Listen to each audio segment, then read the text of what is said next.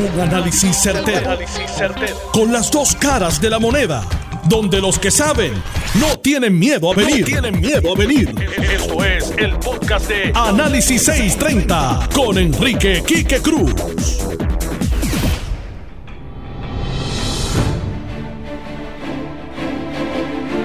¿Se habrá convertido México en un narcoestado? Los eventos que ocurrieron el pasado jueves 17 de octubre crean un serio cuestionamiento sobre la presidencia de López Obrador. Grijalva nos miente, nos engaña y lo que está montando es el inicio de la campaña de Carmen Yulín Cruz Soto. Hay cambios en la región de San Juan para la policía de Puerto Rico. José Juan García, que estaba en Caguas, asumirá las riendas del área de San Juan y el coronel Cáceres, que estaba a cargo, ha estado a cargo de San Juan por mucho tiempo, va encaminado a Humacao. Pero, primero que nada, tenemos que darle las gracias y el agradecimiento también al coronel Cáceres por el gran trabajo que ha hecho en San Juan, principalmente con Mayo primero, el Día de los Trabajadores, y todos esos revoluces con los que él ha tenido que trabajar en esta isla. El análisis en breve. Chile, su presidente Pinera dice que estamos en guerra. Hay protestas destrucción, fuego, una cosa impresionante lo que está ocurriendo en Chile. Muy triste también. Muy, pero que muy, muy triste. La Junta de Supervisión Fiscal cambia las proyecciones a base de los fondos federales que vienen para Puerto Rico y la cosa no vislumbra bien para nosotros. Al contrario, muy, muy, muy, muy delicado y con poca esperanza, señores, de lo que acabo de ver. Tú estás escuchando Análisis 630. Yo soy Enrique Quique Cruz y estoy aquí de lunes a viernes de 5 a 7. Esto es Análisis 630 que acaba de comenzar. Son las 5 de la tarde en todo Puerto Rico. Todo Puerto Rico. Hora de escuchar la evolución del análisis con el gabinete de expertos de mayor conocimiento en la radio puertorriqueña. Las fuentes más confiables. Fiscalización sin colores el Estado no puede pagar por la vagancia, el Estado no puede pagar por la ineficiencia, no puede pagar por la indecisión. Con las dos caras de la moneda, siempre en busca de soluciones. Es hora de escuchar a Enrique Quique Cruz en Análisis 630. 5 y 3 de la tarde de hoy, lunes 21 de octubre. Tú estás escuchando Análisis 630. Yo soy Enrique Quique Cruz y estoy aquí de lunes a viernes de 5 a 7. Me escuchas también a través del FM por el 94.3 FM en tu radio, si estás en el área metro. Y miren, con las situaciones que nosotros hemos estado viviendo aquí la semana pasada, en términos de violencia, en términos de asesinato, en términos de tiroteo, guerra entre narcotraficantes, pues mucha gente se han aventurado a preguntarse si Puerto Rico es un narcoestado. Puerto Rico no es un narcoestado. Y todavía no lo ha sido. Quizás si las autoridades federales no estuviesen aquí, podríamos decir que son, seríamos un narcoestado, pero eso es fantasía, porque no hay, no hay nada hecho.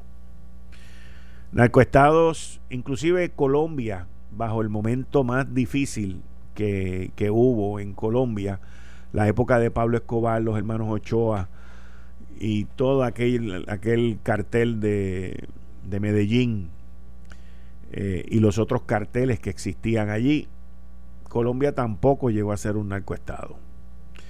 Narcoestado se puede definir cuando los miembros del gobierno, miembros de la Asamblea Legislativa, pero principalmente del Ejecutivo, pues son parte de el trasiego de drogas como pasó con Manuel Noriega en Panamá, como pasó, como está pasando en Venezuela. Venezuela es un narcoestado y como ha ocurrido en otros lugares. Nosotros no somos un narcoestado y no estamos ni cerca de estarlo. Pero el pasado jueves, en Sinaloa, en Culiacán, ocurrió algo muy, pero que muy interesante, muy penoso, muy triste y también muy peligroso. Las autoridades tenían al hijo del Chapo, a Ovidio, y lo tenían listo para extraditarlo. Y vinieron los sicarios, los matones de todos lados y tomaron posesión de Sinaloa. Muchos aquí han escuchado el cartel de Sinaloa, el Chapo, el otro y el otro y el otro.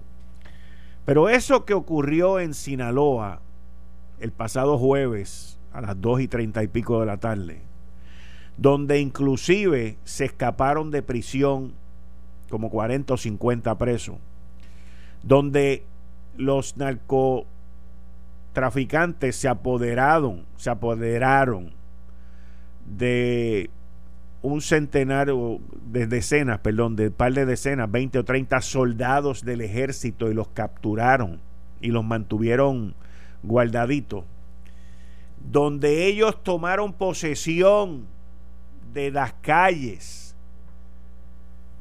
Fueron momentos de terror que yo estoy seguro que hoy todavía los sinolacenses, sinoalenses, deben estar recordando de una manera muy triste y muy de mucho horror. El diario El País de España ha sacado varios artículos. Uno de ellos se titula El día en que Sinaloa vio despertar a la bestia de la que es presa. Miles de ciudadanos indefensos decenas de militares retenidos y medio centenar de criminales fugados de prisión fue el saldo, el saldo de una jornada que no será olvidada en Culiacán. Eran las 2 y 45 de la tarde del jueves 17 de octubre cuando Culiacán vio despertar a la bestia con la que vive desde hace décadas el cartel de Sinaloa. Se había dicho que ese animal estaba adormilado, afectado y disminuido tras las disputas en su cúpula y la anulación de uno de sus líderes históricos, Joaquín el Chapo Guzmán. La bestia acorralada mostró los dientes en un despliegue de fuerza nunca antes visto en su cuna. Las calles de la capital se convirtieron en un campo de batalla. Soldados fueron retenidos por narcotraficantes en las carreteras y sus familias amenazadas por delincuentes. Medio centenar de presos escapó la prisión local para sumarse al caos que dejó desierta una de las principales ciudades del noreste mexicano por más de 24 horas. La bestia de Sinaloa goza de una salud menospreciada por el Estado mexicano. Miren, Félix, como centenares de personas en Culiacán, pasó la noche encerrada en su trabajo y a la espera de que el terror terminara. Aquí cuando esta guerra comenzó en Culiacán, eh, la gente se encerró, hubo gente que durmió en restaurantes, más de un centenar de personas se encerraron en un Walmart que hay allí, cerraron todo y la gente se quedó allí, durmió allí y vinieron a salir al otro día. Y el gobierno eh, respondió a esta emergencia no de frente. Respondió de una manera que yo estoy en shock. Pero era lo, lo que podíamos esperar. Era lo que podíamos esperar de López Obrador, porque él en su plataforma había dicho que él no iba a enfrentarse a los narcotraficantes. Inclusive, él quería establecer diálogo con ellos. Pero escuchen esto, Félix, como centenares de personas de Culiacán, pasó la noche del jueves encerrado en su trabajo a la espera que el terror terminara. Dio refugio a otras seis personas, cinco eran clientes, les dio de cenar y les puso una película para pensar en otra cosa. Cuando salieron a las 7 de la mañana del viernes atestiguaron un panorama que solo habían visto en ficciones bélicas. Tres coches quemados sobre el puente del Obregón, un cuerpo tendido sobre el, asfalto era algo desolador. No había ruidos ni nadie afuera de las casas, dice Félix. Lo más lo que más la marcó fue el penetrante olor a gasolina que flotaba en el ambiente. Olía a miedo, olía a quemado, olía a muerte. Se me revolvió el estómago con todo lo que vi. No solo los civiles vivieron en la indefensión. A 30 kilómetros de allí, sobre la carretera que conecta Culiacán con el puerto de Mazatlán, un grupo de narcotraficantes hizo un retén en la caseta de peaje de la localidad de Costa Rica. El punto es controlado por huestes de Ismael El Mayo Zambada, otro líder histórico del cartel y padrino de Ovidio Guzmán López, hijo del Chapo. Los delincuentes se encontraron y retuvieron un convoy de militares que escoltaba cisternas llenas de combustible. Los hombres armados sometieron y amarraron a 20 soldados. El ejército mexicano dice que eran 5. Los utilizaron como moneda de cambio para la liberación de Guzmán López, quien había sido detenido por autoridades para ser extraditado a Estados Unidos. Por la radio, los narcos lanzaron la amenaza de explotar los tanques de gasolina cerca de Catedral, en el corazón de la ciudad. Los soldados fueron liberados muchas horas después. Hasta ayer, hablando del viernes, soltaron a los pobres soldados. Vinieron a comprar aquí porque estaban muertos de hambre. Aquella advertencia no fue la única. Mientras los soldados estaban retenidos, sus familias fueron amenazadas. Seis vehículos de personas armadas llegaron a las 3 y 30 al número 3080 de la calle Francisco Ramírez, donde se encuentra la unidad habitacional para las esposas e hijos de los militares que están destacados en Sinaloa. Tiraron para arriba al aire, le hicieron para asustar a la gente. En fin, mis queridas amigas, amigos, los narcotraficantes se tiraron a Sinaloa y controlaron la ciudad por horas, amenazaron con hacer aquello explotar si no soltaban al hijo del Chapo Guzmán. El presidente López Obrador tomó la decisión de soltarlo y entregárselos a ellos y públicamente dijo que él entendía que se hubiesen perdido más vidas. Pero esto es algo que no es nuevo de López Obrador, porque él lo había dicho en su campaña. Y esto es muy parecido a la manera como Chávez se comportó en Venezuela también con los narcotraficantes. Y es muy parecido a lo que ha ocurrido en otros narcoestados. Esa situación entiendo yo que debe de haber puesto de punta al gobierno de los Estados Unidos, a su vecino. Y ya ustedes escucharán prontamente a Donald Trump hablar de lo importante que es la pared. ¿Se acuerdan de la pared? Nadie hablaba de la pared de lo importante que es la pared por la situación con el narcotráfico con referente a lo que está ocurriendo en México. Para mí es muy difícil imaginarme el que el Estado mexicano, la presidencia, se haya arrodillado ante los narcotraficantes, ante el cartel de Sinaloa, y le hayan entregado al hijo de Chapo Guzmán. Porque eso tiene unas consecuencias que no se van a ver ahora, se van a ver más adelante. Y usted entenderá cuando empiecen a ocurrir los eventos cómo es que esto se va a desatar. Ya un cartel, que es el cartel de Sinaloa, ha demostrado, le ha demostrado al mundo que tiene más poder que el Estado de México. No me refiero al Estado de México, pero a la nación mexicana a su presidencia, al ejército mexicano. El ejército mexicano respondió varios días después, par de más de 36, 48 horas después, y envió una unidad de fuerzas especiales hacia, hacia Sinaloa, pero cuando entraron ya allí no había nada, ya allí no había pasado nada. ¿Y por qué yo traigo esto como primer tema de hoy? Lo traigo por la situación que estamos viviendo aquí en Puerto Rico. Lo traigo por la violencia tan rampante como está ocurriendo aquí en Puerto Rico.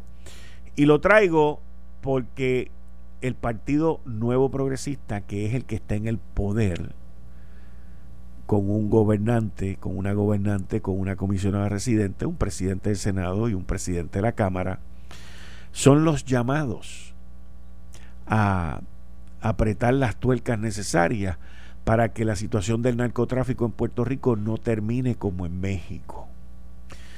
Pero el problema es que no podemos estar dependiendo tanto de los federales.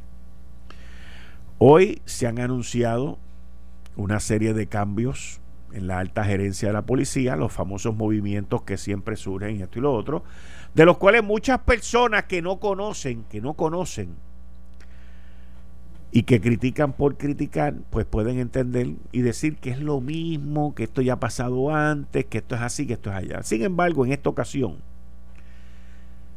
hay unos movimientos que están ocurriendo que son interesantísimos y muy significativos. Al igual que vi la primera plana de ayer, la primera plana ayer del periódico El Nuevo Día, que habla de eh, planes fallidos en contra de la criminalidad.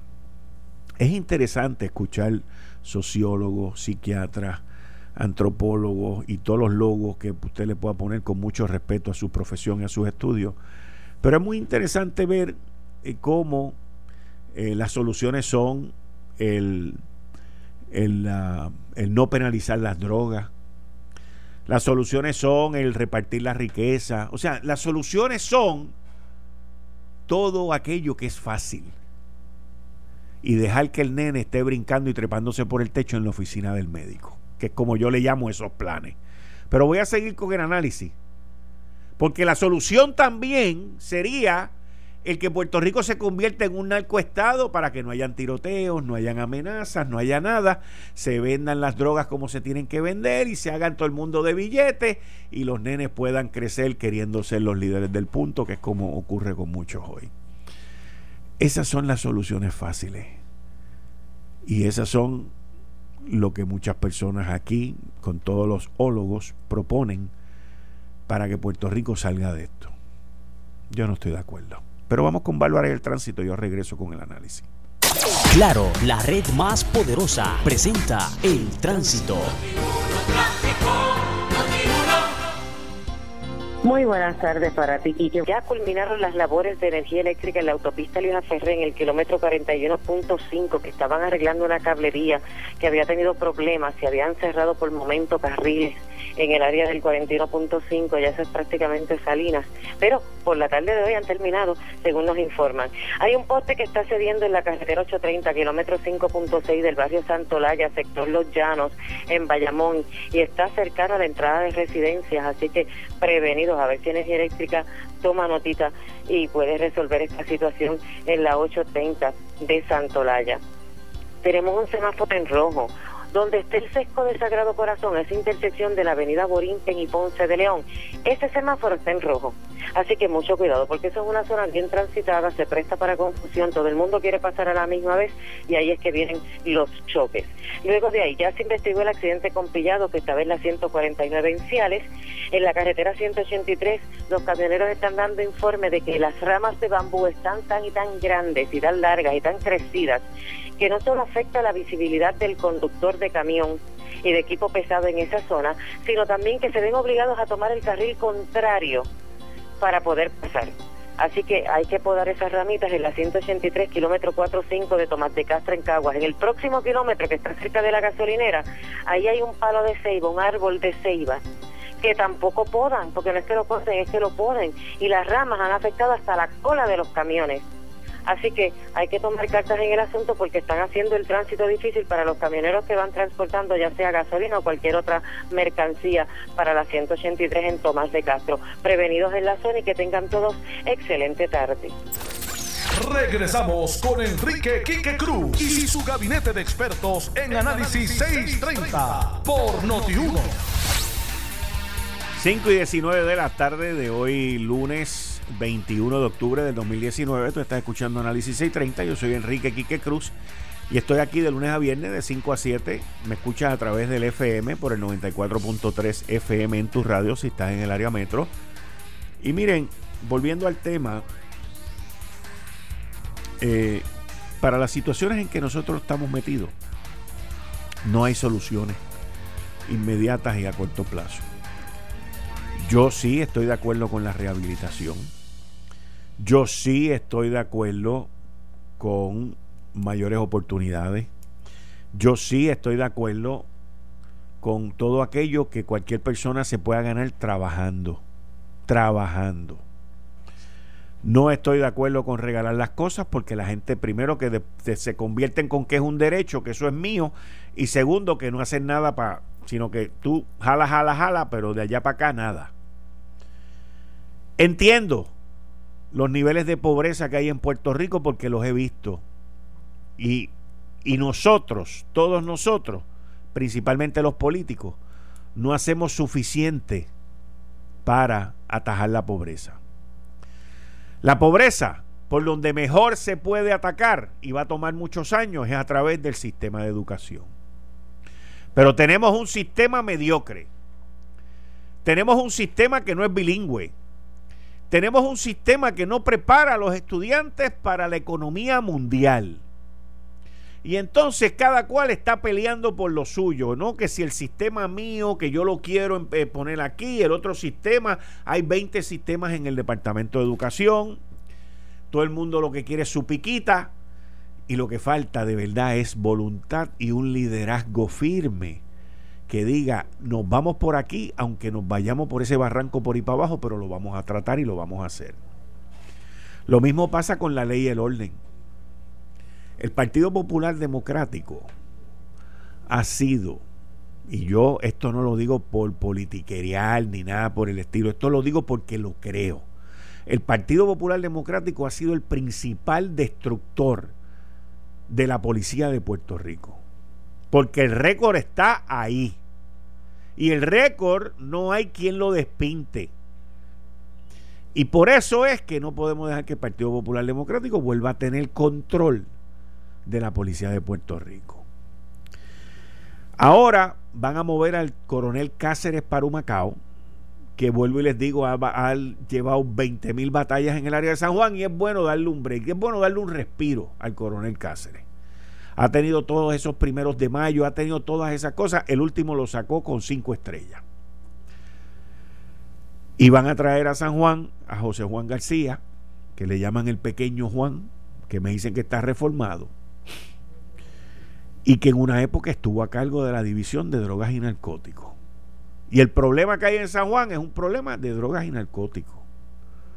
En adición a eso, la persona que más lo cuidó a él, lo protegió y lo llevó a ser el jefe de la división que no quisieron darle polígrafos a los agentes en una época porque su jefe y su amigo no se lo quería permitir a nadie es el coronel Caldero que está a cargo de la policía en San Juan, de lo que queda, de lo que queda de la policía de San Juan. Por eso es que les digo que los populares tienen un track record, un récord impecable destruyendo policía. Destruyeron la policía estatal y destruyeron la Policía Municipal de San Juan. Eso bajo el manto popular. Pero esta relación entre el pequeño Juan y Caldero es muy buena y se le puede sacar ventaja a esto. José Juan García conoce muy bien la red de informantes, conoce muy bien la calle y conoce muy bien, muy bien el trasiego de drogas en Puerto Rico y de armas también. Y yo personalmente entiendo que la movida de traerlo de Caguas para acá es una buena movida. Pero por otro lado te tengo que decir que me preocupa lo que vaya a pasar en Caguas, porque Caguas tampoco es un monasterio de hermanitas y hermanitos de la caridad. Así que es bien importante de que si lo traen para San Juan, no rompan y no cambien lo que José Juan García ha hecho en Cagua. Mientras menos cambios se, hagan se hagan en Cagua, mejor, porque lo que está allí está funcionando. Y según mis fuentes me han dicho, los mejores números, los mejores números los tiene él allí en Cagua. Así que si ese es el camino que decidieron tomar, lo veo como una muy buena decisión. Y también veo una muy buena decisión de enviar al coronel Cáceres a, a Humacao, porque él ha llevado ya todas las batallas habidas y por haber en San Juan, y es bueno que tenga un break. Y lo más probable, con mucha probabilidad, que necesitemos del conocimiento, del expertise, de la experiencia y de cómo trabajar las cosas para el próximo primero de mayo, que puede ser un primero de mayo calientito, dependiendo de lo que pase de aquí a allá. Y ahí el coronel Cáceres puede dar mucha ayuda, mucho respaldo y mucho guidance, coaching and counseling y muchas ideas de cómo manejar eso. Nosotros tenemos unos serios problemas en el Departamento de Justicia. Tenemos unos serios problemas en la Policía de Puerto Rico. Tenemos unas serias deficiencias de equipo en ambos departamentos que les acabo de mencionar. Y tenemos unas serias deficiencias en recursos humanos. Y la semana pasada critiqué, y vuelvo y lo critico hoy, a Henry Escalera por haber dicho al aire que la policía de Puerto Rico no necesita más recursos que están bien. Lamentablemente esa no es la verdad. Esa es la verdad con lo con el discurso que dan ellos de que eh, tenemos menos asesinatos, tenemos menos esto, tenemos menos lo otro. Mira, nadie les cree. Vamos a empezar por ahí. Que nadie les cree. Porque sabemos que han trampeado con las estadísticas. Y nadie les cree porque no nos sentimos seguros. Así que dejen eso, guárdenlo en el, en el baúl del olvido y pónganse a hacer lo que tienen que hacer, porque Puerto Rico y las vidas están en peligro. Y esperemos que esta y otras estrategias más funcionen, porque están tarde. Por ahí viene el día de Halloween también, que es un día que se presta también para hacer muchas travesuras. ¿Cuál es el plan que tienen para ese fin de semana? ¿Qué van a hacer? Porque se puede prestar para otra matanza más el día de Halloween. Los sicarios están sueltos, impunes, saben que no los van a agarrar. Vamos a estar claros. Cuando un, cuando un individuo se pone una camarita y graba el bajarle una ametralladora o el volarle la cabeza y borrarle la cara a alguien es porque sabe que no lo van a agarrar y no le importa la prueba que esté ahí. De la manera que actuaron la semana antepasada y la semana pasada es de una manera impune y la policía no tiene los recursos ni humanos, ni de material, ni de equipo para enfrentar situaciones como esta. Eh, estás escuchando el podcast de Noti1. Análisis 630 con Enrique Quique Cruz. Trascendió desde temprano en la mañana una noticia de una acción que se llevó en contra de un ciudadano colombiano. Eso es correcto. Eh, que estaba ejerciendo la profesión de odontología aquí en Puerto Rico sin tener los permisos, las licencias y, y todo lo que se refiere en cuanto a eso. Y conmigo aquí está el presidente del Colegio de Cirujanos Dentales, el doctor David Kerr. Doctor, bienvenido y muchas gracias, por estar aquí. Quiero hacer una, una, observación. Presidente electo. Presidente electo. Yo entro en funciones en marzo, en marzo del 2020. Ok, pues presidente electo.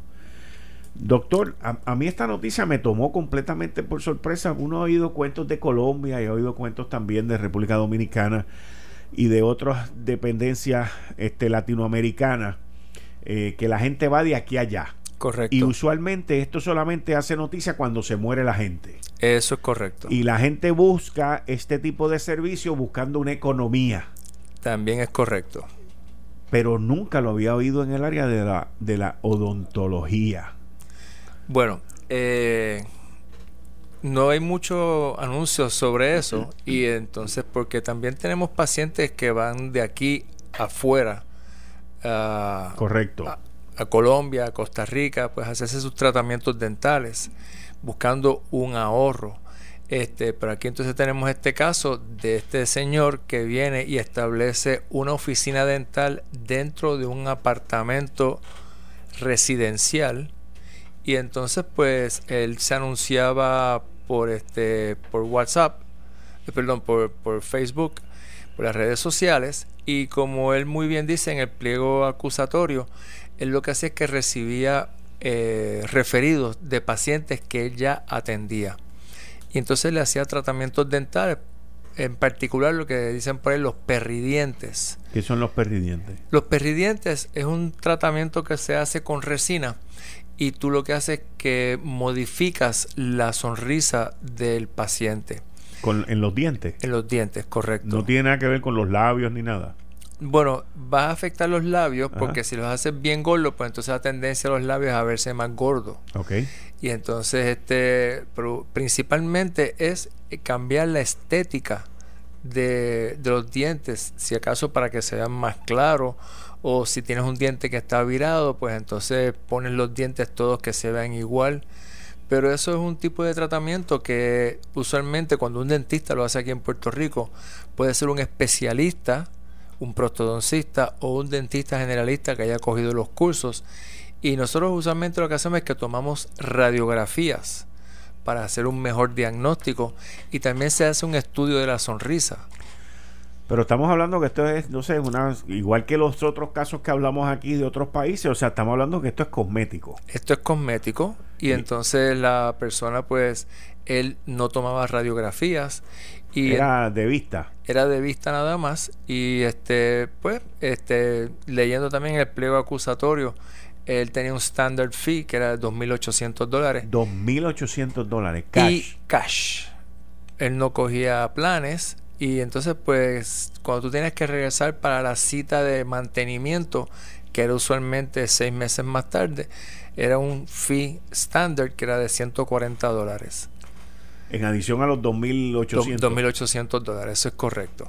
Me imagino que entonces un tratamiento como ese debe ser el doble por ahí con un médico certificado, con sus boards y toda la cuestión. O sea, me imagino que debe haber una diferencia en el precio. Sí, va a haber una diferencia en el precio porque primero, este, el tú tener una oficina, sí, no. pues tú estás pagando, estás pagando alquiler, no paga patente, no paga, no, paga, nada, no paga, nada. Entonces, nosotros que estamos aquí, pues tenemos que pagar todos los impuestos, todas las licencias y pues tenemos que estar al día en, en, nuestro, en nuestros certificados y certificaciones.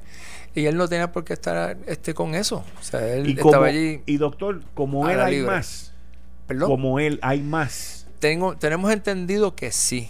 Aquí en Puerto Rico. Eso es correcto. Y que están llevando a cabo esa práctica en apartamentos y en lugares residenciales. Eso es correcto. Y también tenemos ahora otro problema que está surgiendo mucho, porque esto de la, de la belleza y la estética, este, estamos teniendo una situación este, en sitios que hacen estética, beauty parlors y este, todas estas Otros lugares de, este, de, estética. De estética, pues están haciendo lo que se llama blanqueado de dientes y eso es algo que debe ser hecho por los dentistas aquí en Puerto Rico. Está por ley dictado que es así. Y lo que está sucediendo es que estas personas, que son puertorriqueños, están yendo a los Estados Unidos, están cogiendo un curso y se regresan a Puerto Rico con los materiales y el equipo y están haciéndolo también a precios bien rajatabla y mucha gente pues está yendo. A la semana pasada yo tuve un ejemplo, o sea, una paciente vino de emergencia a la oficina y este, tenía las encías quemadas. Y cuando yo lo miré, le dije, ¿qué tú hiciste para que te quemaran las encías? Dice, no, es que me, me, fui a hacer un tratamiento de blanqueado de dientes. Y yo digo, ¿y no te pusieron nada para protegerte las encías? No, no, no. Por eso me aplicaron el líquido. Inmediatamente yo empecé a sentir este dolor fuerte en las encías. Y le dije, quítamelo, quítamelo, quítamelo. Y estoy aquí para ver qué yo puedo hacer sobre eso. digo, bueno, pues, así es que entonces ahora yo le dije, ok lo mejor es que sí yo puedo hacer algo para ayudarte con ello, pero este, tú sabes, lo hiciste por buscar algo barato, pero ahora para tú poder arreglar esto, los planes no lo cubren, lo tienes que pagar tu bolsillo y te va a salir caro. Así es que usualmente, pues como digo a las personas, mira, lo barato a la larga sale caro. Y también este eh, uno buscando esas bagatelas, pues a veces uno coge y se mete en problemas. Pero ahora mismo estamos buscando a ver cómo podemos parar este, esta nueva, esta nueva eh, fad que hay de la nueva fiebre, la nueva fiebre. La nueva fiebre que es los perridientes, este, lo, el, blanqueado de los dientes. Y debe de ser, si lo vas a hacer, hazlo con una persona que esté certificada, que haya estudiado, que te proteja a ti, que te proteja tu salud. Doctor, muchas gracias por estar aquí en Análisis 630. De nada, Quique, muchísimas gracias a, ti. órdenes, siempre a sus gracias. órdenes. Muchas gracias. Bueno, mis queridas amigas amigos, aquí ya están conmigo Héctor el Marrón Torres, al igual que Dani el Machete Hernández, como todos los lunes. A, a mí me, me llamó mucho la, la atención esta noticia cuando la escuché de, de este supuesto dentista colombiano. Eh, y ahora me entero que estaba haciendo todo esto desde un apartamento. Y son las cosas que nosotros los boricuas nos inventamos, brother. Yo no había oído ese tema perridiente. ¿Tú habías oído eso de perridiente? Sí, es un blanqueamiento, una cosa de Sí, esa. pero parece que te ponen los, los dientes así, este, Sí. bien para afuera y bien blanquitos como los perros. Sí, eso lo hacen mucho los traperos. ¿Sí? Dicen que duele un montón. ¿De verdad? Ajá. Eso he escuchado porque no lo, pero sí, eso estuvo como que bien de moda, toda esa cosa. Yo no había oído eso de Los perridientes, eso. Que, Yo- que realmente es como una, una sátira de un anuncio que había de, de un producto de los producto perros. para los perros. limpiarle los dientes Exacto. a los perros. Pero como los perros salían sonriéndose así con los dientes más para el frente, pues es básicamente el mismo efecto. Pero eso se da porque la gente quiere soluciones rápidas y, y a menor costo de lo que se supone que, que es el que es el que es el costo, valga la redundancia, pues. Y se, se dan esas cosas. Yo el primer tema que quiero hablar con ustedes es el tema de la vista que va a ocurrir mañana en, en el Congreso de los Estados Unidos con Grijalba. Bienvenido Héctor Hermano Saludos, saludos, Kika, a ti, a Dani y a la gente que nos escucha. Como Muchas siempre, un placer. Como siempre todos los lunes. Vamos a Miñoco este bien. Grijalva presentó un proyecto donde él hace una serie de promesas y en la página número 23 que viene a ser el título 9 eh, él pide una auditoría de la deuda y eso es lo que a la mayoría de la gente pues le podría llamar la atención ah una auditoría de la deuda eso lo necesitamos Eso no es tan fácil. Una auditoría forense de la deuda pública de Puerto Rico no es tan sencillo. Ahora, eh, una de las cosas que Grijalva propone aquí es que Puerto Rico cada siete años pueda eliminar toda deuda que no esté garantizada. Toda deuda que no tenga repago a los siete años puede ser eliminada y borrada Que no tenga repago. que no tenga repago. Por ejemplo, Cofina tiene repago. ¿Ok? Y entonces es interesante esto que él presenta aquí, porque esto nos hunde a nosotros más ante las casas acreditadoras. Esto destroza más las oportunidades de que Puerto Rico pueda salir de promesa. Seguro, chicos. Y esto nos hunde más. Ahora, la pregunta que yo me hago es, ¿a quién es que Grijalva le está haciendo caso? Porque todas estas cosas que Grijalva propone aquí, yo estoy seguro que él no las ha, no las ha, no se las ha ideado. O sea, alguien fue donde el congresista y le habló al congresista. Bueno, él, ha mostrado bastante interés en el asunto de Puerto Rico. Yo Él se sé, ha empapado, pero ha tiene que hecho tener vistas, ha gente hecho aquí que le visitas, esté ¿verdad? diciendo. Este, O sea, tiene que tener- debe tener gente aquí que le esté diciendo las cosas a él. O sea, Chicos, seguro los políticos de Puerto Rico que le levantan eso. unos chavitos al tipo. bueno, pero esa, pero, sabe. pero- pero esa ha sido la agenda demócrata desde el principio este, con el asunto de promesa.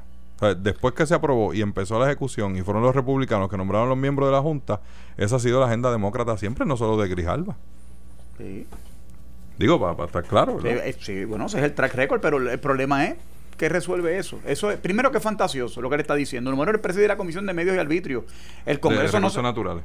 de, de recursos de Sí, recursos sí, naturales. Que es la que brega con el territorio. pero él no él no va a tener la fuerza disuasiva de mover una legislación en el Congreso y en el y en el Senado eso no va a ver ni la luz del día o sea eso es politiquería eso es tratar de ayudar a su gente en Puerto Rico que puedan que ese discurso le parezca florido y aceptable y Eso es exactamente igual que cualquier congresista que diga que está a favor de la estadidad. Tiene el mismo efecto. Lo que pasa es que ahí... Y, y este hay un invitado semana- aquí que está aguantando la risa, pero sabe que es verdad. Este fin, este fin de semana, aquí se hicieron unas expresiones sobre eso, sobre la supuesta cabildeo y los que estemos disponibles a ir el día 2, haciendo una invitación general, general a todos los estadistas a que vayan al Congreso el día 2 y qué sé yo qué, y podemos ir. Y, le- al- el día 2, y Héctor? El 2 de marzo que se conmemoran los, Ah, los, qué sé yo, el número tal de la ciudadanía La ciudadanía, americana y whatever. Para mí, eh, el problema es que con eso es que ganamos un plebiscito en el no- 2017 y no se hizo nada. No se hizo nada, sustantivamente hablando, no se hizo nada. Y yo peleo por la estadía, tengo una caja de galletas, yo no tengo problema con eso. Y vamos al Congreso hoy, mañana y pasado, pero ¿sabes qué? No, ahora, como están llegando las elecciones, ahora se van a abrazar a la causa estadista para justificar su inacción por los pasados tres años. Ok. Ese es el dato. Yo- Lo otro es debatible. Yo oh, voy a cambiar el tema para tocar ese tema contigo ahora. ¿Tú no estás de acuerdo entonces con la posición que tomó el partido de hacer un plebiscito el día de las elecciones de estadidad, sí o no? Te pregunto. Yo Y te pregunto a ti. también. respaldo eso en términos de que yo respaldo cualquier cosa que nos acerque a la estadidad. Cualquiera, la que sea. Pero so- tampoco soy fanático ni vivo en una caja para creerme el cuento. No eres neófito. De que tampoco. seguro, papi, estos dientes no son de leche, estas cadenas tampoco. Son años Pero ya. los podemos hacer perridientes también. Lo que pasa es que yo en ese negocio de los de los traperos y de los y de los ¿verdad? de los que no se quieren tanto que se disparan a, cualquier, a hacer cualquier procedimiento en la marquesina de una casa no así que yo mejor- Sigue, que te saque de... de- a lo que voy con eso es yo yo respaldo cualquier cosa que nos acerque que nos acerque a la estadidad pero me parece que como mi papá me enseñaba a mí siempre usted hable siempre con la verdad y nosotros tenemos un problema un problema de credibilidad en los Estados Unidos problema de credibilidad cuando o sea, los principales líderes han estado eh, eh, eh, encamados en ciertas circunstancias con personas que no son genuinamente estadistas ni son amigos de nuestra causa. Vamos a hablar las cosas como son. Aquí hay unos intereses económicos de unas personas que están muy cerca de, de los partidos, tanto los demócratas como el republicano, que tienen amigos allá en los Estados Unidos que nos ponen el pie. Ese, ese es uno de los casos. Y entonces tú te crees que esto es casualidad. Esta cosa, ¿Cuánta gente tenía el proyecto de Jennifer que radicó en el Congreso, en la Cámara de Representantes en el 2017, 2018? ¿Y cuántos tiene que radicó ahora? Dos proyectos. ¿Cuál fue el resultado tangible de eso? ¿Se avanzó en algo con la causa de la estadía? No se avanzó mucho, no se hizo nada. Efectos prácticos, no se hizo nada. En el Partido Republicano tenemos un problema con, el- con, con mover el asunto del estatus y necesitamos gente que tenga la credibilidad en los Estados Unidos para poder, para pero, poder adelantar la pero causa. tampoco se movió cuando Pierluisi logró todos aquellos sponsors. No pasó nada. Porque es que hay oposición lo más cercano, lo más o lo más significativo fue las vistas de Bennett Johnston. Pero se Eso fue lo más Se significativo. aprobó un proyecto en la Cámara, tenía mucho, mucho más. Pero- pero fue no mucho pasó más nada. efectivo en eso que. Pero, pero el que ha resultado fue el Jennifer. mismo, fue cero. No importa, es que eso no importa. El problema es que nosotros peleamos como sea. El, el referéndum local. Ah, bueno, pero si es no pelear por pelear, pero tú sabes, Hay que no también ver. hay que exigir resultados. Pero- ¿Qué- ¿cuál ¿Cuál fue el, el resultado de la Comisión de la Igualdad?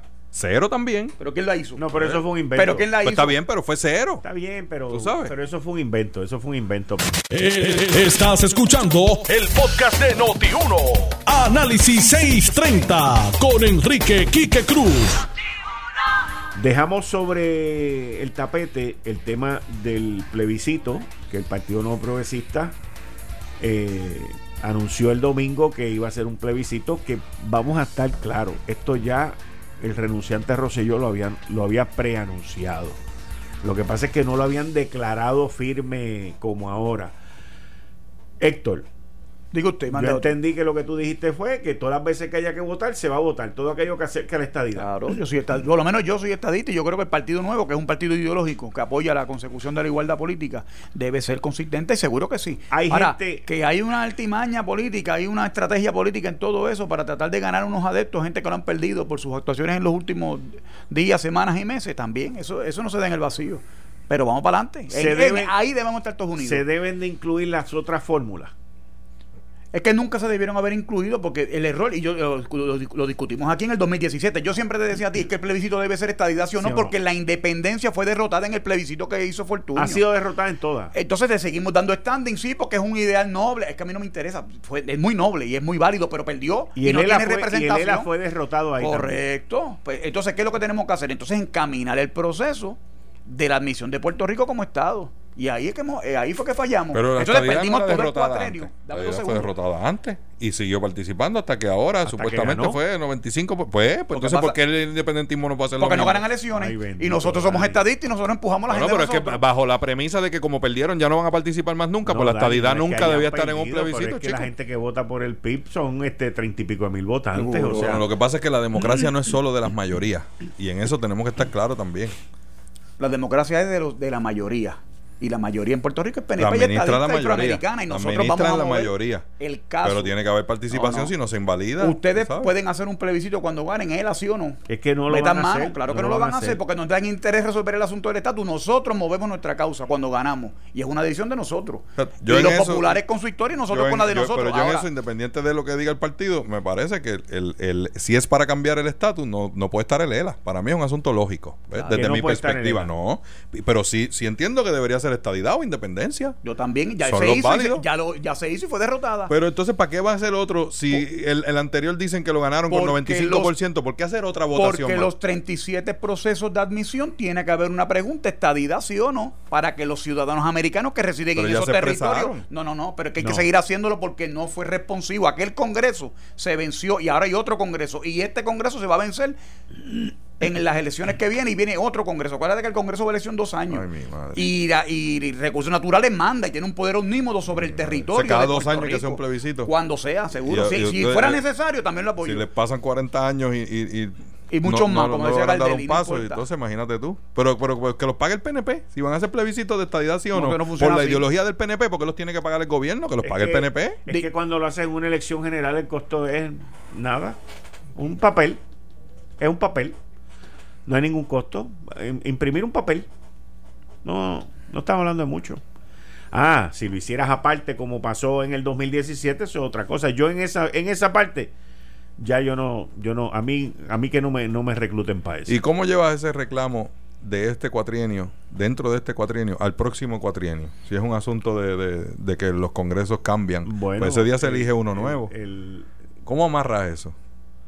Bueno, ese día se elige uno nuevo que tú le llevas el, El mandato del pueblo, el presidente de la ¿Y por urna, el- Ahora, el- si ganan por- los populares, se perdió el mandato. ok, Exacto. ¿y por Como pasó en el Esa 2012. fue, pero, pero es que ahora mismo que había Obama dejó un dinero para hacer una consulta que estuviese Sí, avalada por el sí, Departamento de Justicia. El PNP no hizo nada con eso. Sí lo hizo. No hizo nada con eso. No, porque Dani. no cumplió con las bases para que eso tuviese el aval federal. No, eso fue lo que pasó. Por eso Dani. hicieron la pantomima esta del 95%, Dani, Quique. Dani, déjame explicar. Ahí están los datos. No, lo querían hacer sin seguir las directrices que dio el gobierno federal. Así explicar. fue. No, así no fue. Bueno. y te voy a explicar por qué. Yo, yo estoy fue. claro de, de- de lo que pasó ahí. No, pero espérate. Una cosa es lo que tú estás diciendo es que así fue, que tú estás hablando del resultado final.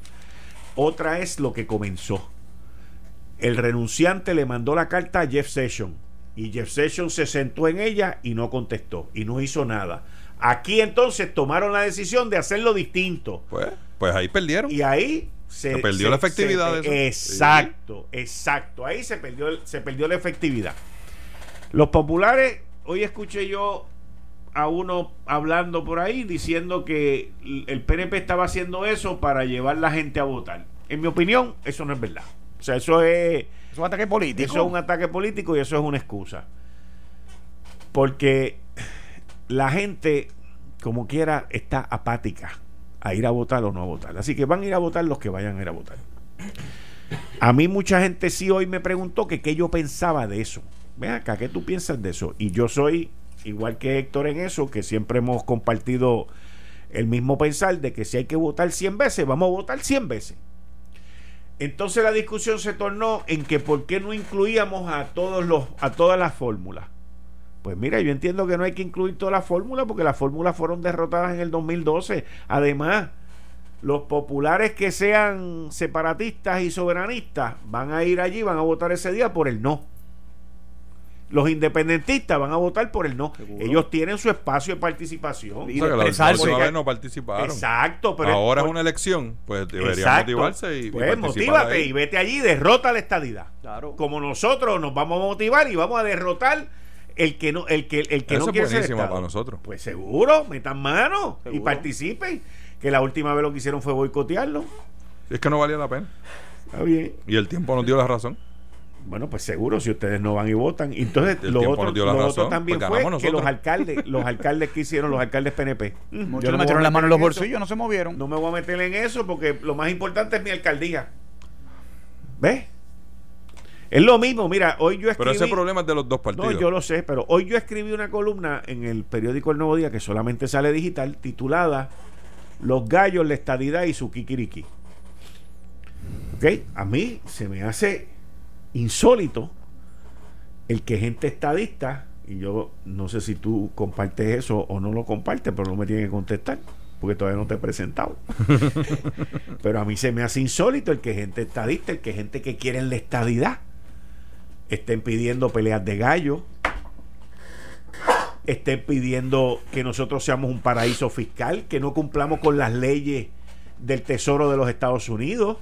O sea, toda esta, ya hemos ido, como me lo explicó un amigo mío, hemos ido de la estadidad jíbara a la estadidad en la zona roja de Ámsterdam, donde allí tú puedes hacer todo lo que te dé la gana. Esa estadidad popular.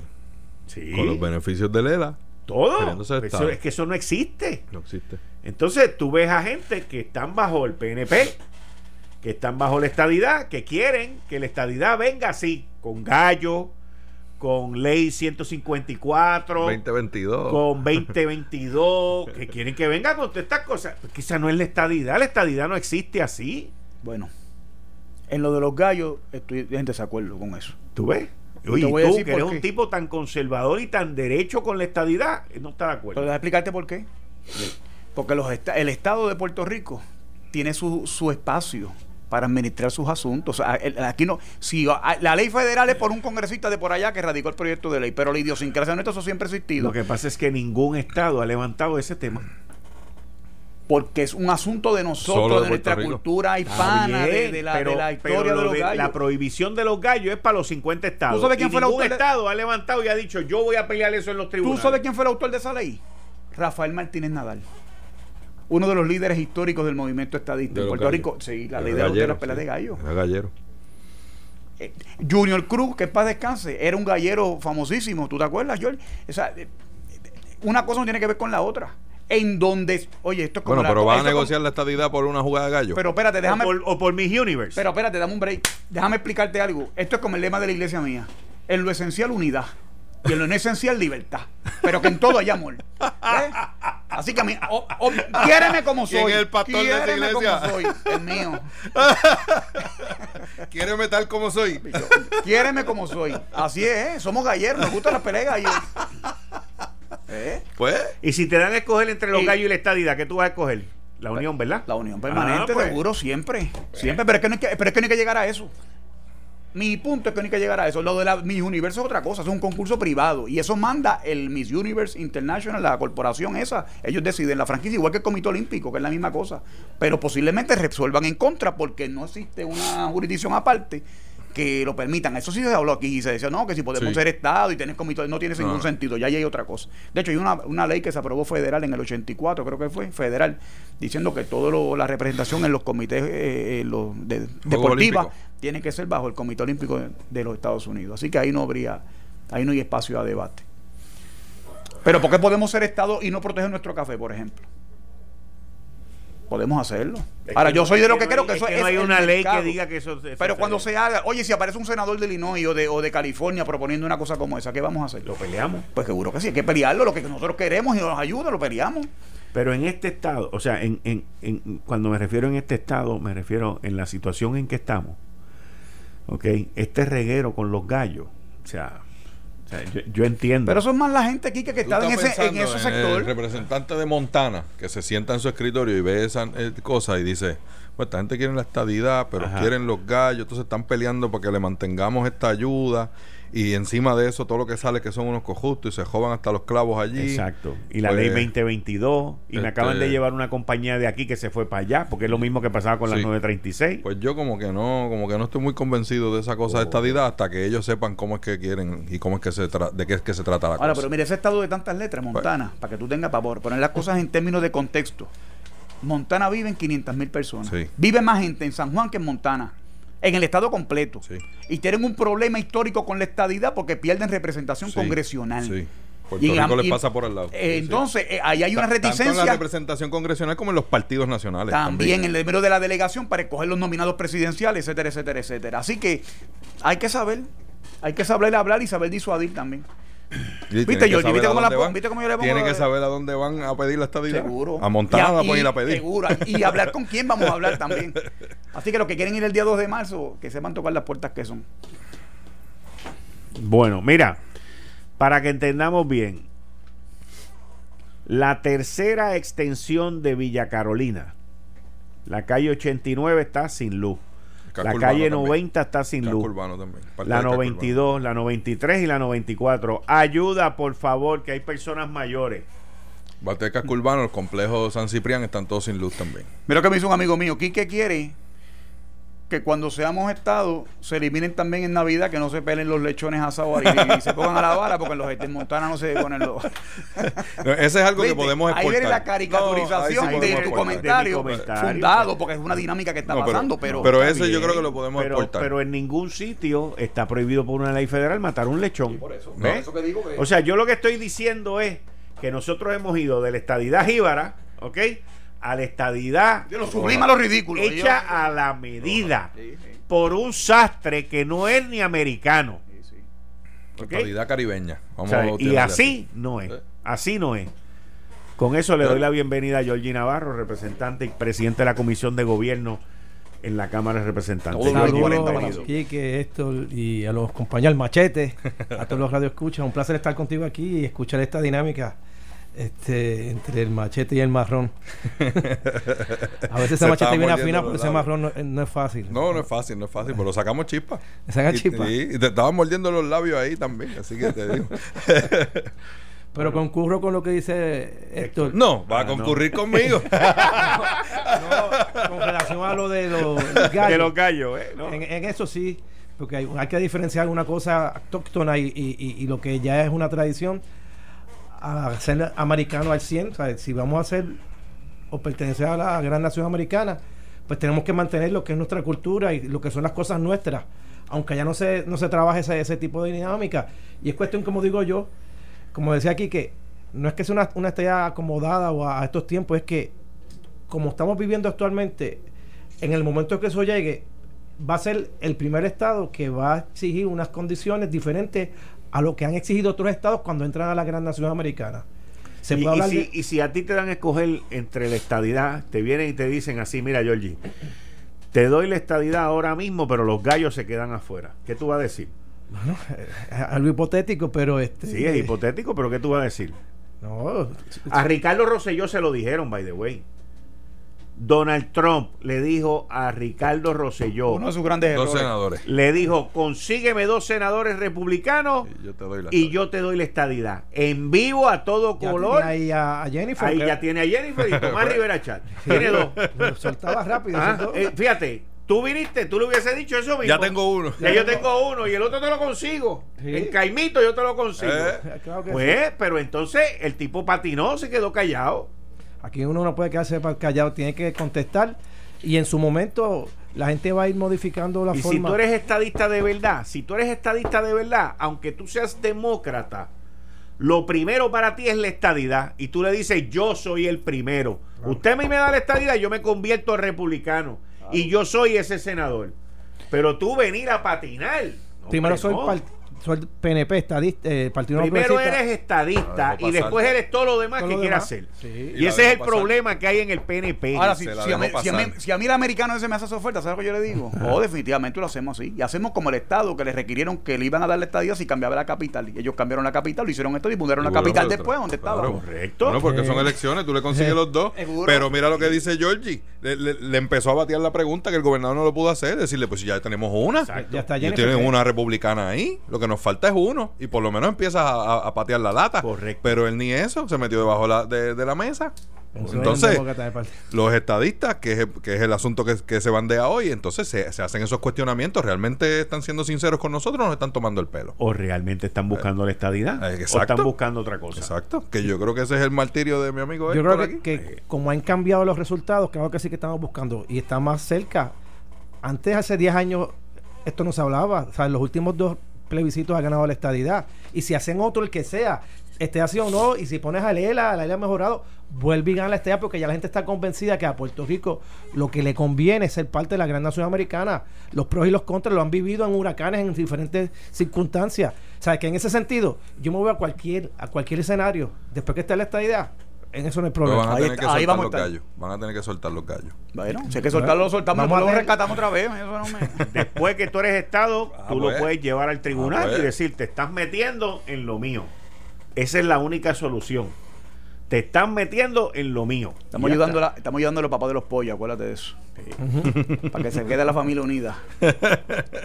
Pero se va a pelear, se va a pelear los gallos. El, el representante Georgie Navarro ha radicado una resolución que va a investigar el extraño proceso de compras de metro con lectura remota en la Autoridad de Energía Eléctrica.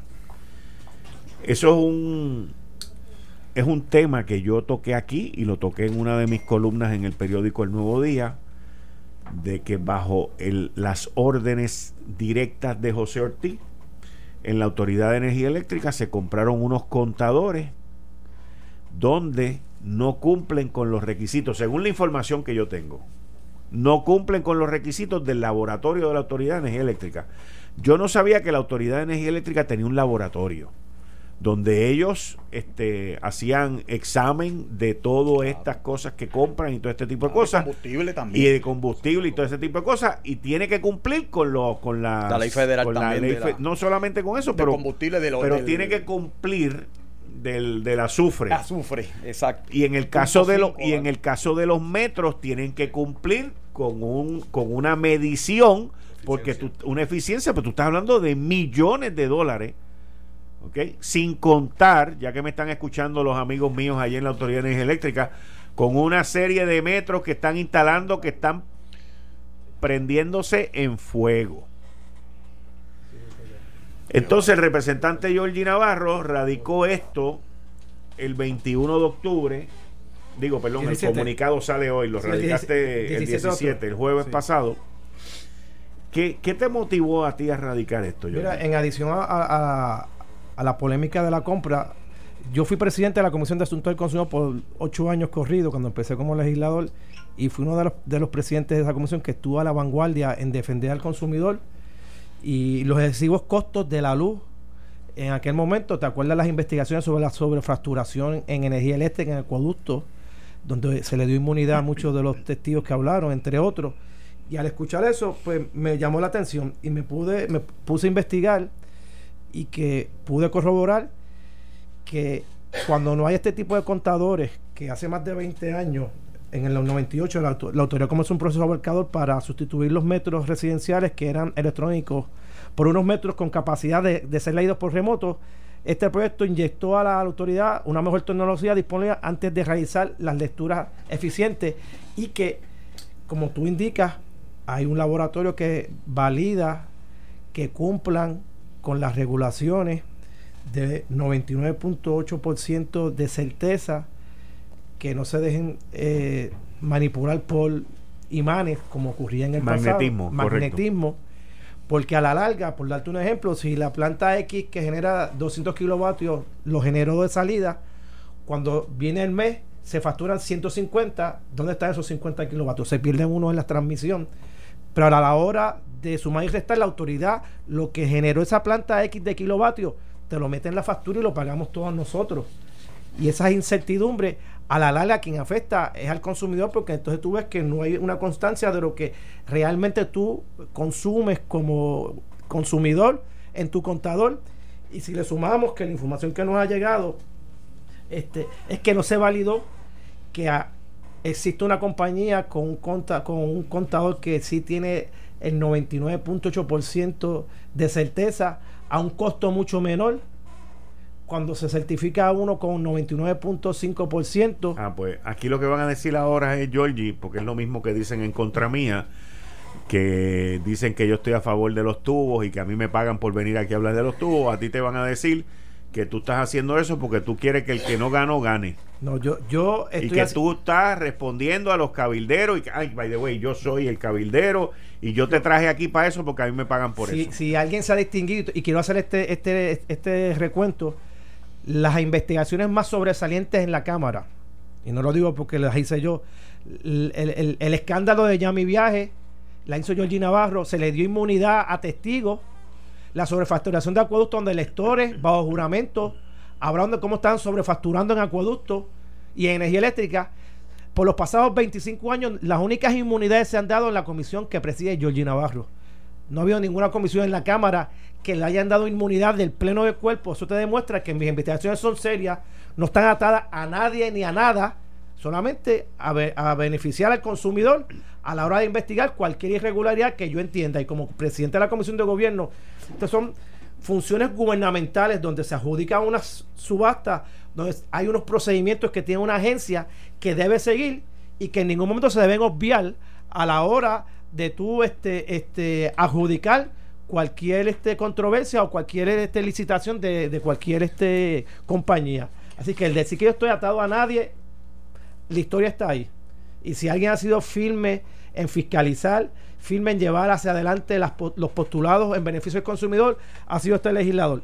Y esta resolución lo que busca es eso, ir, sentar a cualquier persona, si hay que buscar el laboratorio, si hay que buscar un laboratorio externo y validar lo que nos ha llegado de no ser así, pues entonces no hay ningún problema. De ser así, pues entonces hay que ver hacia dónde enfocamos o revertimos cualquier este paso que se haya dado en el pasado. Y así eso es que va dirigido esto. Así que el que no tenga nada que temer o que ocultar no tiene por qué preocuparse. Solamente contestar cualquier cuestionamiento que surja de la Comisión de Gobierno. Eh, estás escuchando el podcast de Noti1. Análisis 630 con Enrique Quique Cruz. Con Daniel Machete Hernández, Héctor El Marrón Torres y el representante Georgie Navarro. Georgie. Mira, Quique, la resolución para dar el título completo es la 1588 ordena a la Comisión de Gobierno eh, a realizar una investigación exhaustiva sobre el proceso de adquisición y sustitución de metros residenciales con lectura remota de la Autoridad de Energía Eléctrica y referir a las autoridades locales y federales pertinentes sus hallazgos y para otros fines. Si no hay ningunos hallazgos, pues todo sigue bien. Si hay alguna irregularidad, algún cuestionamiento que pueda surgir, se va a ver en las vistas públicas que se llevan a cabo y se va a citar a todos los componentes que pudieron haber participado en esto, el laboratorio, la oficina del laboratorio de la Autoridad de Energía Eléctrica, al mismo director ejecutivo, las compañías que licitaron, que tampoco sé los nombres, los voy a estar este, citando.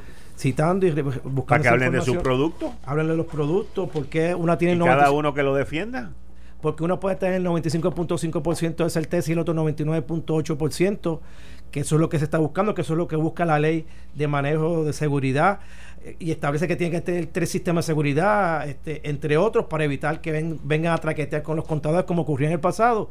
Y lo más que me llamó la atención, que fue el dato significativo, es que se generan tantos kilovatios, la autoridad, yo generé mil, yo voy a facturar mil, pero está llegando factura que no va a, acorde con lo que genera la las plantas eléctricas, por decirte palo seco, entre otras. Y entonces el zafacón sigue aumentando, porque lo que es el zafacón de la, de la autoridad, de la factura que reciben los abonados, es que reparten las pérdidas para todo el mundo. Y eso no es justo, porque si yo ahorro en mi casa porque tengo que pagar la ineficiencia de otro o de un sistema que no va a tono con lo que generan de kilovatios las plantas generatrices de kilovatios en la Autoridad de Energía Eléctrica y a eso es que nos referimos con esta investigación. Pero hacen lo mismo las empresas privadas también. Empresas de cable, la pérdida que tienen, también la, la distribuyen entre todos los, los abonados. Pasa que en este caso, pues, como tú dices, tú puedes estar haciendo unas eficiencias en tu casa, cambiar las bombillas y demás, y, y no se te traduce en un ahorro porque hay otra gente robándose la luz cerca donde tú estás. Y, Claro. y- y ese trabajo le toca a la autoridad. Yo creo que, que ahí también parte de, lo que debe ver la investigación es cómo se ha afectado con estar exigiendo a la autoridad que tenga cada vez menos empleados y menos empleados y menos empleados, cuando realmente ese no es el mayor gasto. Que no hay gente que salga a la calle a buscar y, esto. Y otra cosa es que, que, no, que haya escasez de contadores. Vi un comerciante que lleva ya casi mes y medio y no le han podido Sí. poner la- eh, el sistema eléctrico Sí. con todos los permisos porque no hay contadores. Sí. ¿De qué estamos hablando? Bueno, porque tú creas una emergencia y después vienes y le das los contadores a quien aquí te da la gana porque es una emergencia. Estamos bajo una situación de emergencia. Para obviar el proceso. tú. Necesitamos contadores, pues seguro. Ah, O sea, bueno, si, si eso fue una de las razones, pues entonces hay que subsanarla y, y volver a lo que establece la ley, que tienen que tener unos requerimientos bien estrictos como establece las directrices de la autoridad eléctrica, que pasen por el laboratorio y que estén certificados. Nadie Y que si- debe estar por encima de la ley. Y que se los técnicos del laboratorio dicen que ese no es el que es, eso no puede ser. Aunque haya escasez o no haya escasez o no falte, hay que buscar una compañía que supla las exigencias de la autoridad y las exigencias de los consumidores y de los comercios cuando estén pidiendo contadores a la hora de establecer el sistema eléctrico en las residencias o en los comercios. Y así eso lo vamos a enfocar. Y tú sabes que cuando yo me meto de lleno en investigaciones, este, Quique, yo voy hasta las últimas consecuencias. Yo no le cojo miedo a nada, ni, ni tengo por qué este, descarriar la misma o paralizarla. Yo la radiqué, es de mi autoría, va a estar en mi comisión. ¿Radicaste Vamos hoy? La radiqué el, jueves. el jueves, El, el jueves. el 17 de octubre. Espero que se vea Fíjate, un día Mañana- significativo la radicó el mismo día que fue el ataque del, del cartel de Sinaloa. es del cartel de la luz. bueno, no, yo no voy a decir nada, pero este hablé con de Pelle, los, de los conta- de los metros, perdón. que preside la Comisión de Asuntos Internos, así que espero que se vea mañana, me dijo que le iba a ver en la Comisión de Asuntos Internos y que va a votación eh, Para que puedas empezar Sí. la investigación El ya. jueves o el lunes que viene. Una vez Ya. se vea en la Cámara. Así que estamos listos para Esto va hasta las últimas consecuencias de descubrir qué es lo que hay detrás de esto y por qué pasaron, ¿verdad? ¿Por qué estas compras se dieron de esta manera? Si hubieron una- unas excepciones para atender alguna preocupación, como dijeron ahorita, que había escasez, pues que se paralice eso, no que se gasten 200, do- 4 o 5 millones en compañías para vo- volver a su- o- orientar o, o buscar asesoría, porque hay otras contrataciones que Que no nos pase lo que nos pasó con AutoExpreso. ah, no, sí, que, que no dio ni para ni para banca. Pero en eso estamos concentrados, Quique, y esperamos que esto dé frutos y que se pueda... Pues este, mantenernos, al tanto. Yo quiero yo- sí significar, y digo, y hago el, el disclaimer también, yo eh, he asesorado en la legislatura hace muchísimos años, pero a veces perdemos de perspectiva que es en estas investigaciones donde realmente el pueblo se entera de lo que está pasando, porque investigaciones privadas, investigaciones del Departamento de Justicia, investigaciones en la agencia, la gente nunca se entera de resultados. En la Asamblea Legislativa sí, y la gente puede ir y seguirla, hasta por internet, ver los testimonios, buscar las ponencias, y es uno de los pocos foros, por no decir el único, donde la, cuando tenemos estos cuestionamientos, podemos enterarnos realmente de qué está pasando. De allí. hecho, partiendo de esa misma línea, yo estoy investigando la industria del cannabis, que ha- han subido un número de situaciones con la misma industria. Mañana tengo el componente de seguridad, el secretario Elmer y todos los comisionados en la comisión de gobierno. La ley es clara que luego de un año tú puedes pasar juicio sobre la misma, si está funcionando, si no está funcionando, si hay que revertirla. En ese sentido, mañana vamos a pedirle explicaciones al componente de seguridad sobre todo lo que ha ocurrido con ese departamento. ¿Van a comparecer? Sí, ya está todo. Este, ¿Está confirmado? Se está confirmado, están los cinco comisionados, los seis comisionados y el secretario. Este, y, y es bueno que, que la gente escuche estas investigaciones y estos cuestionamientos que le hacemos los legisladores, que recogemos el insumo del pueblo, de lo que vemos día a día, y le cuestionamos a los jefes de agencia. Muy bien, con mucho éxito. Excelente. Gracias. Y mantenernos al tanto de la resolución Así sobre los contadores de, de energía eléctrica. Por Sí. favor. Todo el apoyo lo tienes aquí. Gracias a ti. Estamos. Oye, Prepárate para las llamadas. No, para las llamadas no, para la amenaza. Prepárate. Sigue practicando el kickboxing ese que tú haces. Bueno, yo estoy practicando el kickboxing, no era, no era por esto. pero puede ser que lo necesite. Exacto. Te lo está- mira, te lo está diciendo Quique, que lleva esa cruzada meses Exacto. de meses. Así que, pues, Pero gracias. Georgie, muchas Pues gracias. gracias. Buenas noches. Bueno, bueno eh, Héctor y Dani, Dani y Héctor. Sale por ahí un run run que lo, yo inclusive había escrito una columna de que hay un problema con los candidatos del Partido Popular Democrático. O sea, la cosa como que, como, como que el partido mismo y los populares siguen buscando alternativas. Y ahora lo último que sale por ahí, bueno, ya se había escuchado, que lo habíamos hablado aquí, de que había una posibilidad de Sila, la, Sila la hija de Sila María Calderón, correr para la alcaldía de San Juan, porque no hay mucha contentura con los con los candidatos del Partido Popular a San Juan. Y ahora sale que Ni hay los una- populares los quieren. ni los populares lo quieren. Y ahora sale que, que hay una posibilidad de que ella corra para comisionado residente. Y ponle que lo niegue de nuevo, como lo hizo con lo de la alcaldía. Pero el problema es que el nombre sigue oyéndose y esos nombres no se oyen si el que lleva el nombre no da un poquito de dulce. Y eso tú lo sabes. Ustedes dos lo saben. Ah, sí.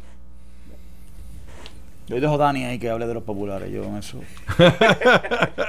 Bueno, pues bi- bienvenida a Sila Mari si le interesa. Yo creo que esa candidatura a la comisaría residente es la cosa más sosa que ha habido eh, en las pasadas elecciones. Ahí hay dos contendientes que ninguno pega ni, ni, ni con cola, como, como dice la gente por ahí. Este, me parece que no han logrado calar en el electorado, no han causado ningún tipo de interés en sus candidaturas, ninguno de los dos, ni el amigo Nadal Power, ni el amigo este Albols. Estuvieron ambos en la convención, uno regaló café, otro regaló vasos insulados, no pasó nada, no levantaron ninguna pasión.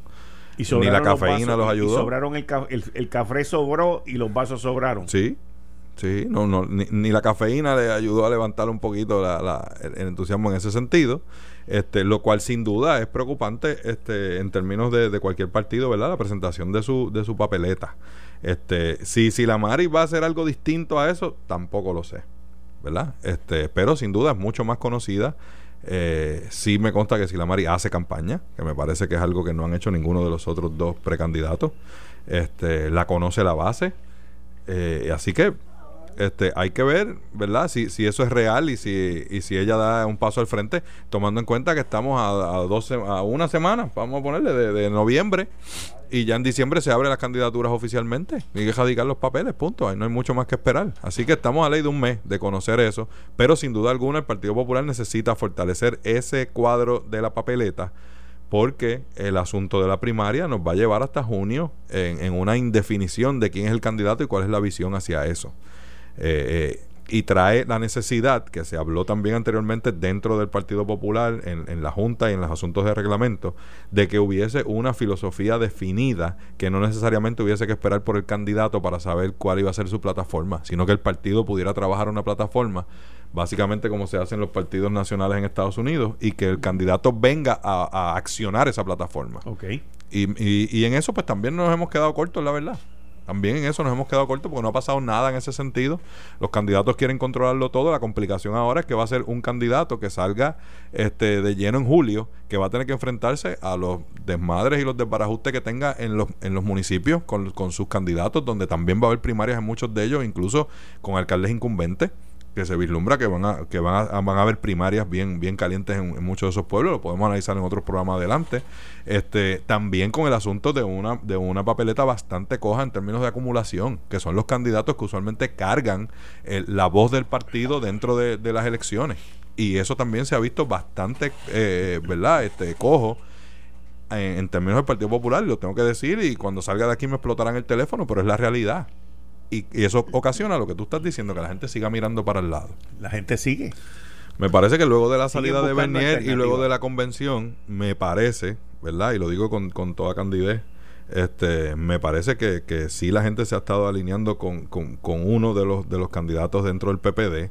Este, Carmen Yulín sigue teniendo su base sólida, pero ninguno, ni, ni Charlie Delgado, ni Roberto Prats, ni Juan Zaragoza han logrado avanzar nada en ese, en ese mal, tú sabes.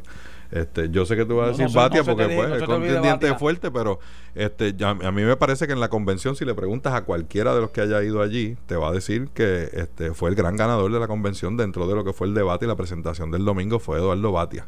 El único que tiene lo- empleado para que lo- que lo llevó a aplaudirlo. No, fíjate, no, no. Igual No, fíjate porque Yulín. el alcalde de Isabela tiene más empleados. Carmen Yulín tiene muchísimos más empleados que todos. arrancar sabes. de Isabela Río Grande. Pero es que el alcalde de de- Isabela fue el que más aplaudieron allí. Y el que más rótulos tenía. Eso Pero eso no se tradujo en que la es- gente dijera que iba a votar por él. Son dos cosas distintas. Este, que me parece que es un excelente candidato con una pésima campaña. Y lo digo como lo veo. Me, me parece que, que el alcalde de Isabela es un excelente candidato con una pésima campaña. Este, y, y en el caso de Carmen Yulín, pues me parece que se ha quedado este, jugando chico paralizado. No, no, no se ha visto ningún movimiento más allá de lo que es la expectativa. Mantiene su coal de, soberanistas dentro del PPD consolidado de su candidatura. Y Batia logró exponer su, su tema con los servidores públicos, con, con ¿verdad? Este, dentro de su posición que es más eh, centrista, que es la raíz del Partido Popular, y me parece que logró este, po- exponer su punto y, lo- y lograr eh, proyectar su superioridad en el dominio de los temas de lo que es gobierno en base a, su amplia eh, experiencia. A mí me. Mira, Carmen Yulín en el Partido Popular es el equivalente a Jennifer en el PNP. Carmen Yulín mató a Bernier y Jennifer mató a Ricky. Eso tú no lo habías oído. aún. No. ¿Viste? Por- por eso- La eso- feminicida. eso. No lo había oído. había oído lo de Carmen Yulín. Que ella lo Ella- obligó ella- a ella- que ah, saliera y lo y vino, ¡pum! Y ya lo Esa parte la había oído. Y a Ricky, olvídate los tiros que le dieron los populares, los independentistas, los traperos, toda esa gente. La propia, la propia compañera de papeleta le entró a tiro, le metió el tiro por la espalda, que siempre te he dicho a ti que es más peligroso el que tienes al lado y atrás que el que tienes de frente. Porque se va de frente. El peligroso es que tú tienes al lado y en la, espa- y en la Pero vamos a adjudicar algo. Ricky se lo buscó. Está bien, indistintamente de eso. es El, dicho, el análisis político, el análisis político es Ricky se lo que hay buscó. que ser, hay que saber nadar. Cuando tú le vas a meter, cuando tú vas a regañar a un niño tuyo, tú tienes que saber hacer las cosas también, porque la intención es corregirlo, no lastimarlo ni, ni, ni golpearlo inmerecidamente tampoco, o sea, desproporcionadamente. Y tiene un efecto político. ¿Tú crees que eso le afectó a Jennifer realmente camino a una candidatura a la gobernación? Ahí están los números. ¿Dónde? Ahí están los números, las, todas son de opinión que se hacen. Está mal, mal, mal en la base. ¿Por qué tú crees que se abrazar estadidad ahora? Porque sabe que es el cemento que une a todos los estadistas. Pero eh, sustantivamente, por su gestión en Estados Unidos no es, créeme. No, porque ha hecho buen trabajo. Todo, chacho, tremendísimo. Yo te diré a ti que es la peor de todo, lo- lo- la, más, la, la peor persona que ha ocupado la posición electa por el Partido Nuevo en su gestión pública ha sido Jennifer. ¿Qué? ¿Qué? Oh, sí. Wow. Claro que sí. De Wow. verdad. Desde Jorge Córdoba Díaz para acá, definitivamente. Pero ¿por qué Cuando tú tú miras Jorge eso? Córdoba, Baltasar Corrada, Carlos Romero, Pedro Pierluisi, Luis Fortuño, el mismo Luis Fortuño. Aníbal Acevedo Vilá. No, no, yo no dije bajo el Bueno, partido. No, nuevo progresista. No, no, este es muy hábil. Pero meterle- déjame no, quiere hacer un salmorejo de huella ahí rápido, pero no, no. No, y lo natural que le suena. No, papi. O sea, si tú sigues hablando conmigo, te perdiste. No, no, pero yo tengo, no te apures, que yo, yo estoy ready para lo que viene, tú lo sabes. Están prevenidos los dos. Todo el tiempo, ¿no? Yo conozco todas las tácticas, papi. Y, Pero, pero ¿por qué tú dices que ha sido la peor? De verdad que me sorprende eso. Te sorprende, Sí. pero, chico, pero mira todo lo que hay. ¿Cuán- ¿Qué ha conseguido sustantivamente ella? No solamente político. La- Oye, ella anuncia los fondos estos que son automáticos, que vienen por las fórmulas que existen. Pero Ellos los lo anuncian y los ponen. Pero eso "Oh, lo hacen yo todos los logré", comisionados. todo ese tipo de cosas. Eso Y lo hacen todos, de todos los partidos. Sí, le llega la comunicación de que Bueno, dicen, el ya. chiste en la calle, esto es chiste en la calle, que Trump dice que aquí llegan 92 mil millones de pesos porque está pendiente de los comunicados de Jennifer. Lo sumó todo. Ese es el chiste en la calle. Mira, no, nada más, no hay nada más que argumentar. El chiste, se cuenta, por bueno, el, lo da chiste, por el bueno. chiste se cuenta solo. ¿Qué más hay que decir? Yo creo que está siendo un poquito injusto con Sí, ella. no, claro, yo, no, yo creo que está siendo un poquito injusto con ella, ¿En qué? Dime qué. Bien accesible, Mano, se ha movido allí. abril, el- el- Hasta el- director de Prafa de Ricky tuvo problemas con ella, por eso mismo. Ah, pero Por- eso porque no hay sustancia. No, ustedes creen- Óyeme, óyeme, óyeme.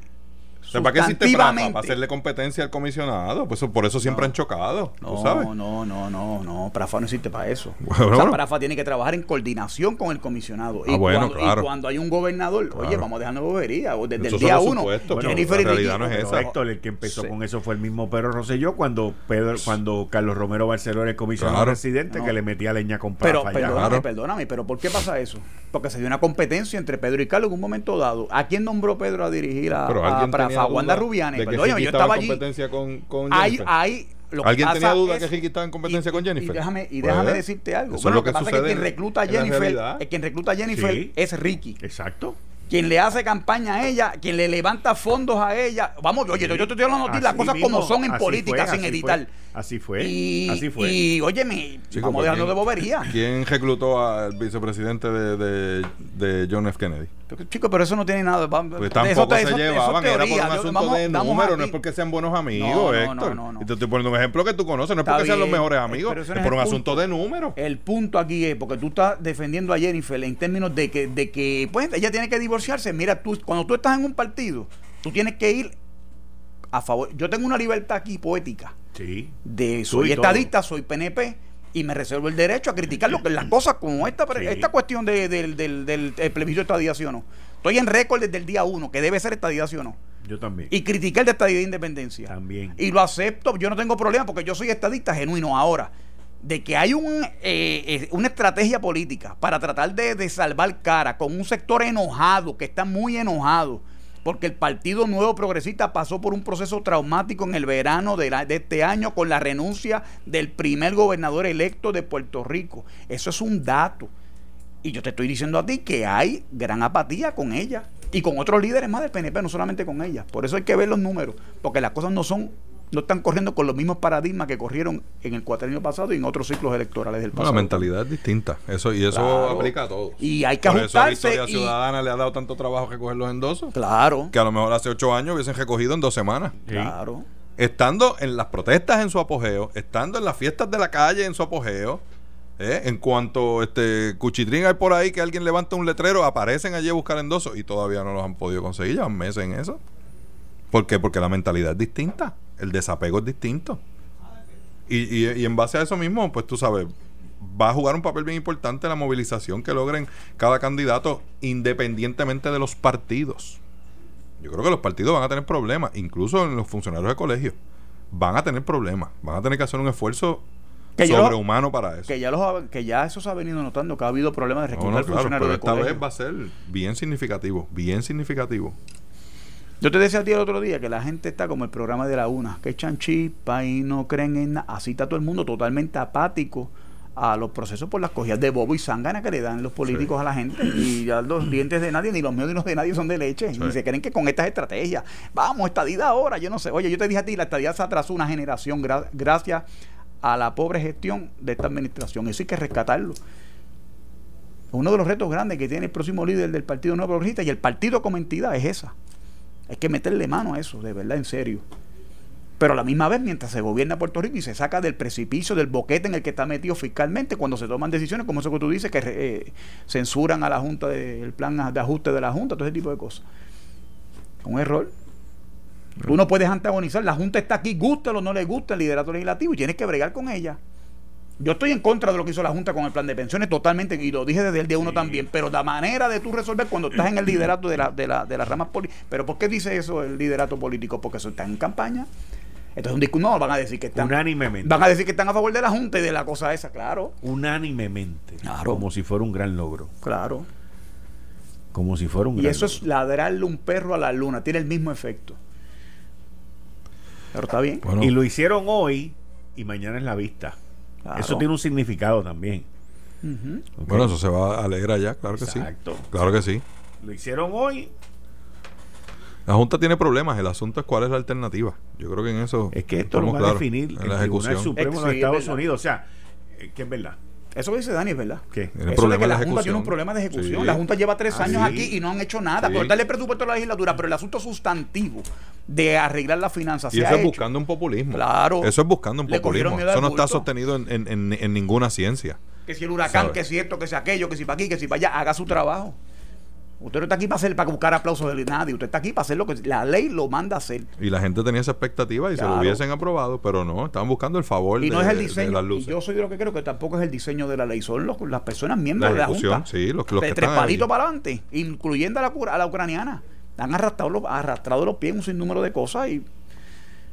Vengan, vengan, está como el del FBI. Vengan, vengan, vamos a sentarnos a ayudarlos con el presupuesto. Lo que yo entiendo tu punto. La gente esperaba más. Seguro. Pero por otro lado, cuando recortan, la gente grita. ¿Ves lo que te digo? Sí, Igual que la gata Tobita, papi. recortando. ¿Ah? Sí, pero- Igual que la gata de Tobita. Pero es que están Johnny, si recortando, no se lo ponen, están recortando en unos asuntos que podían haber pasado e ir más adelante. Y yo y, y vuel- y vuelvo otra vez con la matraca. 345 millones de pesos regalados por 41 millones en el Banco de Desarrollo Económico. ¿Qué dijo la Junta? Ni hipo les dio. No les dio ni hipo. 300 millones de pesos regalados. El plan de consolidación Eh, que habla. Georgie, ¿dónde está? Del gobierno. 130 y pico de agencias. Vamos a recortar la treinta y tantas. ¿Dónde está eso? Pasó. Ya No pasó, no ha pasó, pasado. ¿Qué ha no. hecho la Junta? ¿Qué dice Tres Palitos, Natalia Yareco? ¿Qué dicen? Nada. nada, nada. Coqui, coqui. Nada. Lo que han hecho es un Big Pocket. Tumbarle el Hay cinco, presupuesto al el Senado, tumbarle el presupuesto a la Cámara, Sí, tratar buscando de... aplausos, buscando aplausos. Porque estos eso son los todo. enemigos del pueblo. Sí, eso Así es no todo. se brega, eso no es buscando así. aplausos, populismo, pero acciones ninguna. Planes críticos, desarrollo crítico, uno. Y salió Samot huyendo porque todavía está botando humo donde chilló goma. Sin embargo, Grijalva, ¿Eh? Uno. sin embargo, Grijalva pone la- el, la- el nombramiento de un revitalizador de la Autoridad de Energía Eléctrica. Aquí está. Eso es un, es un tema específico. Sí, pero- pero, alguien a cargo de desarrollo económico en el país y que la Junta esté empujando los proyectos de desarrollo económico y la inversión para activar la economía, no pasa. Y llevan tres años. No ha pasado nada en eso. Y eso es parte de la responsabilidad, está dentro de promesa. Dentro de la ley promesa. No, lo de ellos ¿Cuáles son les los proyectos críticos? ¿Dónde, que- dónde están los, proyectos para incentivar que el desarrollo todavía ni económico? tan siquiera han dicho No los servicios Esenciales, esenciales. no hay nada, no hay nada. Después de tres años no pasa nada. Y No Puerto están. Rico necesita liderazgo. Proyecto y esa crítico. gente no lo han hecho. Desarrollar Rupert Road. ¿Qué hay con eso? ¿Han Nada. buscado un novio para eso? Nada. Bueno, Esa es la decepción de la gente. Bueno, Te bueno, veo muchas el- gracias. Nos vemos el viernes. Sí, señor. Miren, la Autoridad de Energía Eléctrica, ahora en Villa Carolina, la tercera ex- extensión, y han llamado más gente de Villa Carolina que están sin luz. Ayuden, por favor, ayuden. Robustín, ponte para tu número, brother. Negocio tuyo es vender electricidad. Esto fue el, el podcast de Notiuno. Análisis 630 con Enrique Quique Cruz. Dale play a tu podcast favorito a través de Apple Podcasts, Spotify, Google Podcasts, Stitcher y notiuno.com.